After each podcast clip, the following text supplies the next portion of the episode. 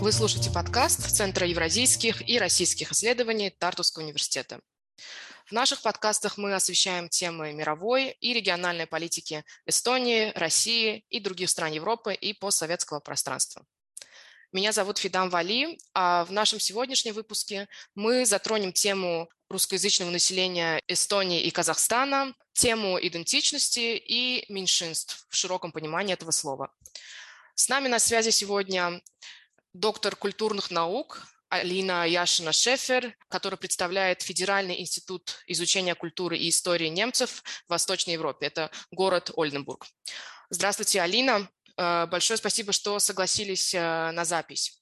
Давайте начнем нашу беседу с вашей книги под названием «Повседневная принадлежность в пограничных зонах постсоветского пространства, русскоговорящие в Эстонии и Казахстане». Там вы рассказываете о чувстве принадлежности к той или иной э, группе русскоязычного населения, проживающего в пограничных городах. А, э, это в, э, в Эстонии город Нарва и в Казахстане город Петропавловск. Скажите, пожалуйста, вот Казахстан и, Эстония вроде бы достаточно разные страны, что касается их э, отношения к русскому языку. То есть э, в Казахстане, например, русский язык – это официальный язык наравне с казахским. Э, в Эстонии, как известно, совсем другая история с русским языком. Как так получилось, что вы выбрали именно эти две страны? Здравствуйте, Фидан. Спасибо большое еще раз, что пригласили меня поучаствовать в вашем подкасте. Я думаю, что для того, чтобы немножко объяснить, почему мой выбор пал для сравнения именно на эти две страны, я немножко обрисую сначала ситуацию в Эстонии и в Казахстане для наших слушателей, чтобы вообще, чтобы вообще да, понимать, о чем идет речь. Да. Ситуация в странах, она действительно разная, как вы правильно подметили, и не только в плане национальной политики, то есть а, вопроса, кто и какие элементы являются легитимной частью общества, но в том числе и в историческом плане. Это касается вопросов, как страны территориально и политически образовывались, как происходил процесс русификации в Советском Союзе, и какую роль русский стал играть, и как он вообще воспринимается и в обществе на сегодняшний день. И помимо этого э, различия проходят, конечно же, и в экономическом плане, и это немаловажный аспект, особенно когда мы думаем о Казахстане. И именно в контексте Казахстана с экономическим аспектом связаны большие волны иммиграции. Но да, давайте вернемся к национальному вопросу и к вопросу о языке. И в Эстонии действительно, как нам известно, первое и вообще последующие правительства, они решили следовать по так называемому пути этнонационализации различных аспектов жизни. Как это проявилось? С одной стороны, это проявилось в выдаче гражданства только тем людям, у кого были потомственные родственные связи в Эстонии. Э, это проявилось также и в установлении эстонского языка как единственного государственного языка, как вы уже подметили. И вообще в целом произошло некое такое дистанцирование от советского прошлого, которое мы можем наблюдать в публичных пространствах. Например, замена Э, памятников, э, исторических памятников на новые, на другие э, нарративы. Это дистанцирование произошло в то же время от русскоязычных жителей и русской культуры вообще в целом, которые стали таким неким напоминанием о репрессивном колонизаторском советском режиме. Да, то есть это если мы говорим о контексте Эстонии. В Казахстане же эм, существует действительно тоже политический, политические дискурсы о таком возвращении и восстановлении исконной нации, и они, эм, даже я бы сказала, сейчас более обретают такой сильный оборот, нежели тогда. Эм, но вот рассуждения о нации в сравнении с Эстонией, они довольно неоднородны. И политики там как бы сидят вот на таких двух стульях. Э, с одной стороны, они придерживаются этой националистической риторики – и действительно в этой риторике не было бы места русскому языку. Но, с другой стороны, они э, говорят о необходимости построения нации или национальной идентичности, которая бы выходила бы за границу вот этих этнических и культурных различий. Наверное, есть, э, возможно, вопрос, почему вот э, происходит это сидение на двух стульях и э, происходит вот этот поиск общности какой-то. Я бы сказал, что это обусловлено, обусловлено двум, несколькими факторами. В первую очередь это вот сложные переплетения экономические политические с Россией. То есть нельзя просто сказать, оно дало этот русский язык, поэтому, потому что это будет просто-напросто чревато какими-то экономическими особенно последствиями. А, второй фактор – это проживание большого количества этнических и религиозных меньшинств, э, что не э, является эм, ситуацией в Эстонии. То есть э, это не только русскоязычные меньшинства, там присутствуют и другие эм, меньшинства из Китая, уйгуры и так далее. И на самом деле, когда СССР распался, этнические казахи, они вообще не были большинством в стране. И, естественно, политики понимали, что вот рестриктивная какая-то а, линия, она была бы чревата этническим конфликтом. И вот эти конфликты, естественно, они у всех в представлении, да, у нас до сих пор много неразрешенных э, конфликтов, не, э, не полностью признанных государств, например, Абхазия, да, и вот это такое вот э, что-то, что правители и политики хотели бы избежать. И третий аспект – это историческое значение русского, э, русского языка, который в Казахстане стал со временем неким таким символом культурной модернизации и урбанизации жизненного стиля, который также был связан с растущим уровнем грамотности. То есть русский э, язык, вот в Эстонии я сказала, произошло некое дистанцирование, а вот в Казахстане русскость, она стала неким центральным аспектом, связующим звеном. Угу но в то же время э, это и чуждый аспект, да, как это связано с этой этнонациональной политикой. То есть ситуация в Казахстане, она сопряжена вот этим парадоксом. И, конечно, тогда вопрос, почему же я решила да, сравнить вот эти довольно разные страны. Эм, я бы сказала, в научном плане различия, они представляют как раз-таки возможность э, для того, чтобы понять, как контексты, политические решения, какие-то процессы, которые происходят в стране, вот исторические, политические, экономические, как они влияют на повседневную жизнь людей и на их ощущение принадлежности. Так что я бы сказала, в общем и целом, они контрасты вот такие, они позволяют нам обратить внимание на нюансы. Да, то есть как э, тот факт, что русский язык является официальным языком общения в Казахстане, как это влияет на течение жизни людей а, в определенных регионах или в стране в целом. И несмотря вот на такие э, различия, да, вот эти нюансы, я бы все-таки сказала, что есть и интересные параллели между Нарвой и Петропавловском, которые тоже не стоит забывать, и э, которые подталкивают или подтолкнули меня в моей работе на э, взгляд на определенные темы. И это опять-таки э, несколько аспектов. В первую очередь, когда мы говорим о Нарве и Петропавловске, речь у нас идет о приграничных районах, что не, не стоит забывать. Да? А, то есть это подразумевает некое присутствие другого государства через границу, которое, естественно, во многом предопределяет жизнь этих, в этих городах. То есть если мы, например, а, представим себе Нарву, это постоянные пересечения границы, Естественно, а, до а, время а, ковидного времени, да, сейчас это не так возможно, и не с такой легкостью все происходит. Но вот эти пересечения за покупками, э, за, для того, чтобы заправить машину, для того, чтобы встретиться с родственником, вот эти постоянные пересечения, движения, они как, как бы стирают понимание границы. То есть вот это первый аспект, да, связующее звено между Нарвой и Петропавловском. Эм, второе связующее звено – это, наверное, я бы сказала, процесс периферализации, особенно экономической периферализации. То есть э, э, в основном эм, развитие в этих странах происходит э, в культурных столицах, вообще в столицах, в центрах, в Казахстане в больше индустриальных центрах, нежели в приграничных районах, где происходит такое некое опустошение и упадок с чем, конечно же, впоследствии связана нехватка рабочей силы и выезд населения. То есть города немножко, как сказать, уменьшаются. И третий аспект, последний, я бы сказала, что это существование вот этих убеждений в политической сфере, тоже в медийной сфере, что люди в этих городах в силу своей какой-то некой русскости ассоциируют себя больше все-таки с Россией, нежели э, со страной, в которой они проживают. Вот эти э, аспекты в совокупности, я бы так сказала, притянули мой интерес к этой работе, и вот именно с этими аспектами я взаимодействую в своей работе, что такое и как происходит эта периферализация, какое отношение у людей с Россией или, или со странами, в которых живут, и с людьми, естественно. Интересная тема и неоднозначная. Хорошо, давайте попытаемся обрисовать э, русскоязычных, русскоязычного человека, который проживает э, в Петропавловске и в Нарве, э, ну или, в принципе, в Казахстане и в Эстонии, потому что поправьте меня, если я не права, но в Эстонии русскоязычный человек – это, как правило, либо этнически русский, либо наполовину русский, наполовину эстонец в то время как в Казахстане все по-другому. То есть русскоязычный может быть и этнически чисто казах.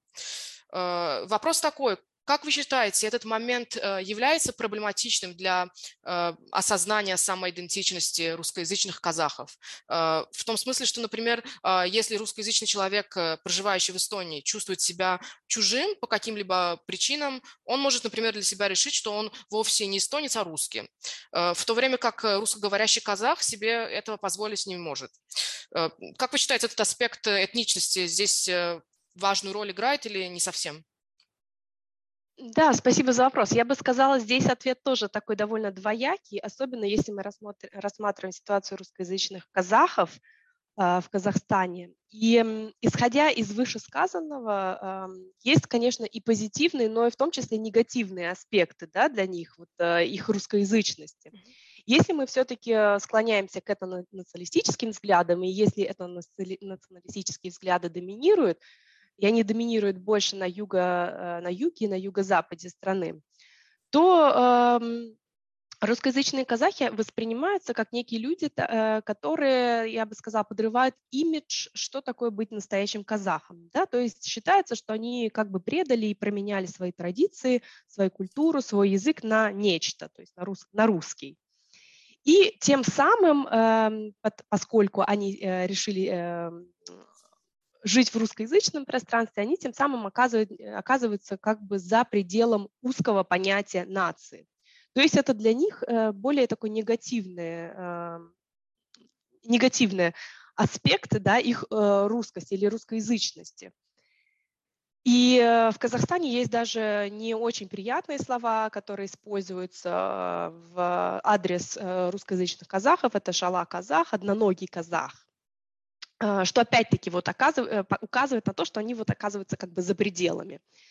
Но есть, я бы сказала, и тоже некий позитивный аспект э, русскоязычности. Э, это особенно на севере и на северо-востоке страны. То есть мы видим, что да, происходит географические разделения в, э, в Казахстане. И э, тоже в больших урбанных городах и центрах, как в Алмате, например, естественно, в городе Нур-Султан, там преобладает больше э, русский язык, и этот русский язык, он является частью повседневной жизни. И так как он является частью повседневной жизни, э, жизни он э, сознанием этого языка, естественно, связаны и многие экономические возможности и связи, и возможности к продвижению в карьерной лестнице. То есть я бы сказала, эм, в плане русскоязычных казахов тоже такого довольно неоднородная ситуация.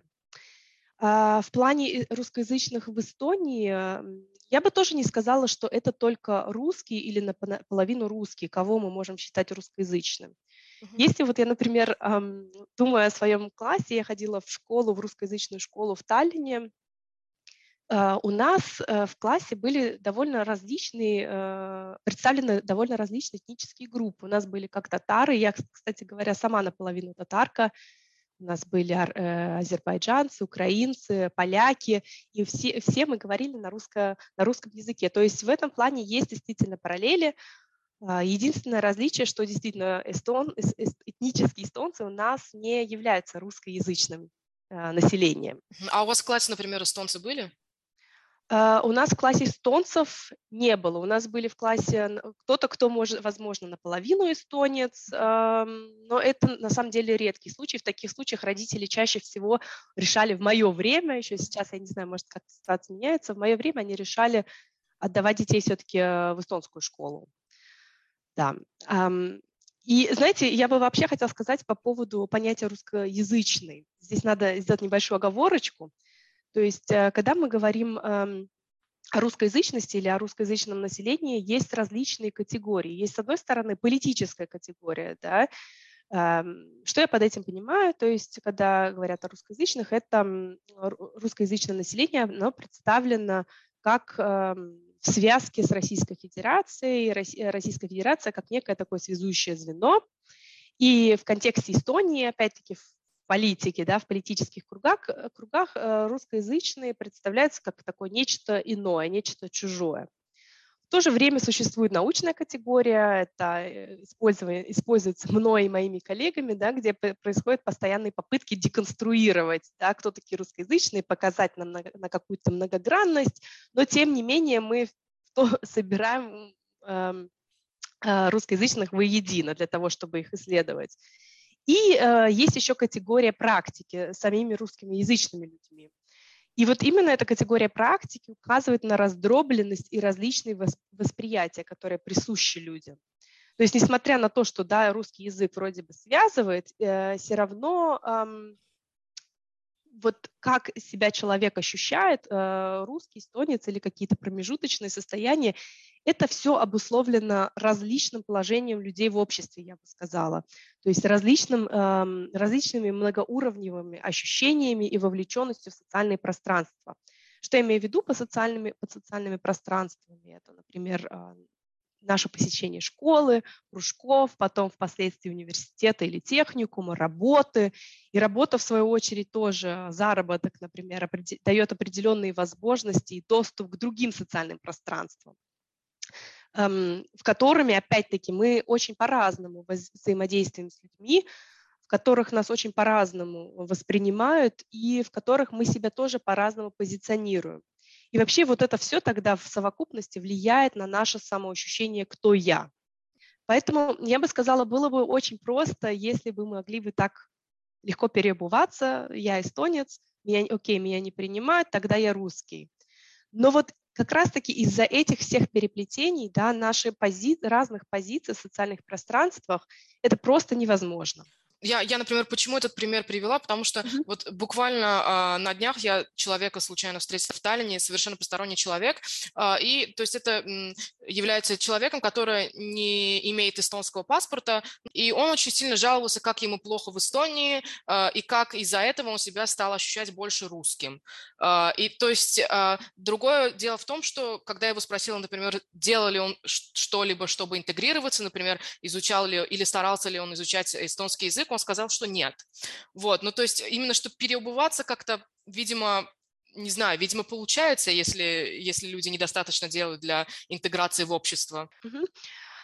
Я бы сказала, это опять-таки все довольно ситуативно, да, то есть вы, э, ваше общение происходило в определенном контексте, в определенной ситуации. Я, я бы сказала, что в последнее время это, то, времени это тоже меняется. То есть человек, он э, часто бессознательно находится в постоянных переговорах с самим собой, да, и вот именно в процессе исследования, моего исследования, например, и наблюдений, и интервью выявляются вот такие конфликтные моменты человеческого самоощущения, себя в пространстве и по отношению к другим людям. То есть у меня есть в какой-то степени схожий пример, только в Казахстане.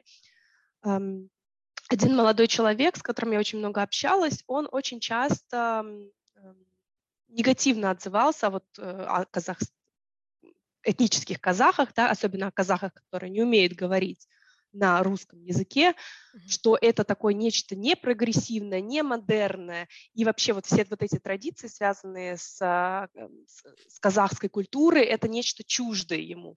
Но в то же время вот э, то, что он воспроизводил в повседневной жизни или вот какие-то практики, очень часто показывали об обратном. То есть он э, совершенно спонтанно анонсировал, что мы будем отмечать, он приглашает друзей, отмечать Курбан-Байрам, что является мусульманским да, праздником. То есть, эм, казалось бы, очень странно. И вот он э, в 7 утра в субботу побежал на рынок, купил конского мяса, приготовил сам бишпармак, это э, традиционное казахское блюдо, и пригласил вот нас всех друзей а, отмечать. То есть вот, вот такие вот моменты, да, они э, как бы внедряются извне, и мы их постепенно усваиваем и бессознательно воспроизводим. То есть в контексте вот вашего э, разговора с русскоязычным, да, который с серопаспортником, да, действительно, в каких-то моментах э, есть ощущение, что, да, что я не признан, э, я ощущаю себя русским, но вот в каких-то других моментах, в практиках, да, э, есть, все равно происходит вот это некое сближение и с эстонским обществом, э, и с эстоноязычным населением. Поэтому это все очень неоднозначно. Mm-hmm. Да? Человек может э, говорить одно, потом впоследствии делать совершенно другое, и спустя какое-то время рассказывать совершенно третью историю. Да? То есть вот в, вот в этом вся и конфликтность вот нашей идентичности. И вот это тоже чем-то эм, чем э, моя книга занимается, вот этой конфликтностью, да, как одни нарративы переплетаются с другими или как одни нарративы вытесняют другие процессе э, разговора, в процессе времени. Очень интересно. А, давайте перейдем к вашему проекту. А, вы являетесь э, внешним экспертом по оценке проекта МЕМ. А, это международный проект, который объединяет пять культурных организаций и организаций гражданского общества из Финляндии, Эстонии, Латвии и Швеции. В рамках э, этого проекта вы исследуете то, как партнеры проекта э, из э, ранее упомянутых стран воспринимают концепт э, меньшинства. В первую очередь, не могли бы вы сказать пару слов о бэкграунде этих партнеров, а потом, возможно, мы можем поговорить о том, как они воспринимают вот этот концепт меньшинство, что это для них? Да, я бы, наверное, сказала, что вот эта работа в этом проекте – это некая прогрессия да, из моих исследований на тематику принадлежности. И эм, в этом проекте я исследую, наблюдаю только вот как э, обсуждается концепт меньшинства, но вообще в целом внутреннюю жизнь культурных проектов, да, роль культурных проектов а, в формировании наших знаний или формировании дискурсов о принадлежности, о меньшинствах, эм, о каких-то социальных отношениях. И меня особенно интересуют, я бы сказала, вопросы, эм, как происходит согласование темы концептов, в том числе, вот как вы упомянули, меньшинство, как протекает общение внутри проектов, чьи голоса доминируют и почему. И также меня вообще интересует бэкграунд отдельных институтов и как протекает их работа в определенных национальных контекстах. Uh-huh. Говоря вот именно по, про бэкграунд, эм, я бы сказала, что у каждой организации, которая является членом этого проекта, у них разные целевые аудитории наверное, более э, близкие друг к другу находятся по тематике, по аудитории Финляндия и, Россия, и Эстония. Они, э, эти обе организации они работают в той или иной степени с тематикой русскоязычного населения. В Финляндии это, они больше направлены на интеграцию русскоязычного населения в финское общество. В Эстонии это русский музей, то есть они работают больше с, э, с культурой истории русскоязычного населения или русской культуры в контексте Эстонии. Э, в контексте Швеции это, Швеция это арт-галерея.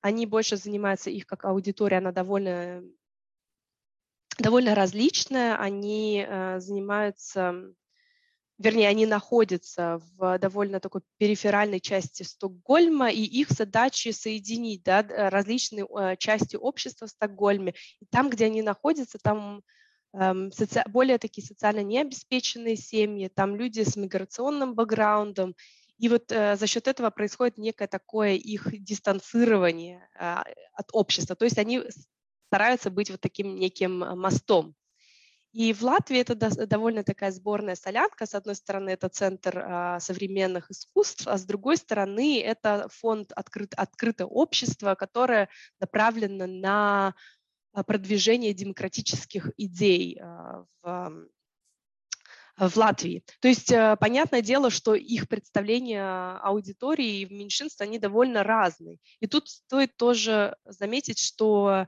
ситуация с подотчетностью, то есть у них тоже разное. То есть являются ли они а, независимыми организациями или да, кому, то есть они отвечают, mm-hmm. может быть, у них какой-то есть board, да, которым им не обязательно согласовывать какие-то идеи. И, естественно, есть какие-то национальные предписания, да, кто есть меньшинство в стране и как с ними следует работать. То есть вот это все, я бы сказала, э, различные такие ситуации.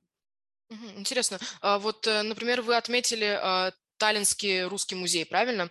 А, не могли бы вы ли охарактеризовать, э, как Таллинский русский музей воспринимают э, концепт меньшинства? То есть кто это для них? Русскоязычные, русские или совершенно другая категория?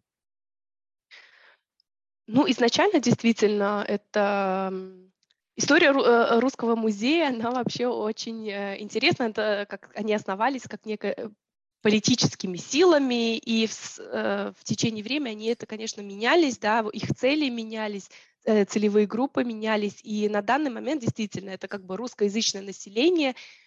Но, что важно заметить, эм, на данный момент или на данном этапе музей находится вообще на переосмыслении своей работы и своем месте в контексте Эстонии. И вообще тоже целевой аудитории и тем, с которыми э, им дальше работать. И эм, вот как раз-таки э, на почве этого они провели, или для них э, исследовательский центр провел интервью с русскоязычным населением, что же, чтобы понять, да, что все-таки связывает русскоязычных или кто такие русскоязычные. И они вот пришли к некому такому выводу, что все-таки несмотря на то, что вот русский язык, казалось бы, нас связывает, тем не менее очень много раздробленности, да, то есть нету такой вот какой-то ячейки общества русскоязычное население, нету такой кому- комьюнити. И эм, в этом плане я бы сказала, что музей немножко пребывает в таком кризисе идентичности и продолжает искать себя, да, то есть кто же все-таки дол- должен быть целевой их аудиторией и как это все расширить. Интересно. А, а вот э, вы сейчас сказали, что а, музей находится в каком-то э, переосмыслении э, своих целей и так далее. А вот я эм, наткнулась на то, что вы, вот вы проводили, точнее музей проводил экспериментальную выставку, а вы ее, соответственно, курировали. Было ли это связано с этим переосмыслением? И вообще расскажите, пожалуйста, об этом эксперименте. Да, я бы действительно сказала, э, что э, эта экспериментальная выставка как раз-таки и была создана с этой целью, чтобы, я даже бы сказала, послужить неким толчком да, для, для дальнейшего разви- развития, для того, чтобы понять, какие темы а, связаны вообще с русскоязычным населением, что людей интересует и что волнует.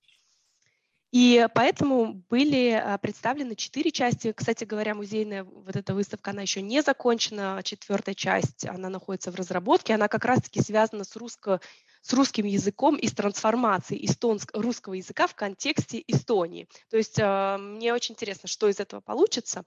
А три другие части. Первая часть, она э, историческая, то есть она задается вопросом о, э, как сказать, э, о э, эм, о жизни э, русских людей или русскоязычного населения, о рели, э, их э, религии, образовании, э, языке в контексте, в историческом контексте Эстонии.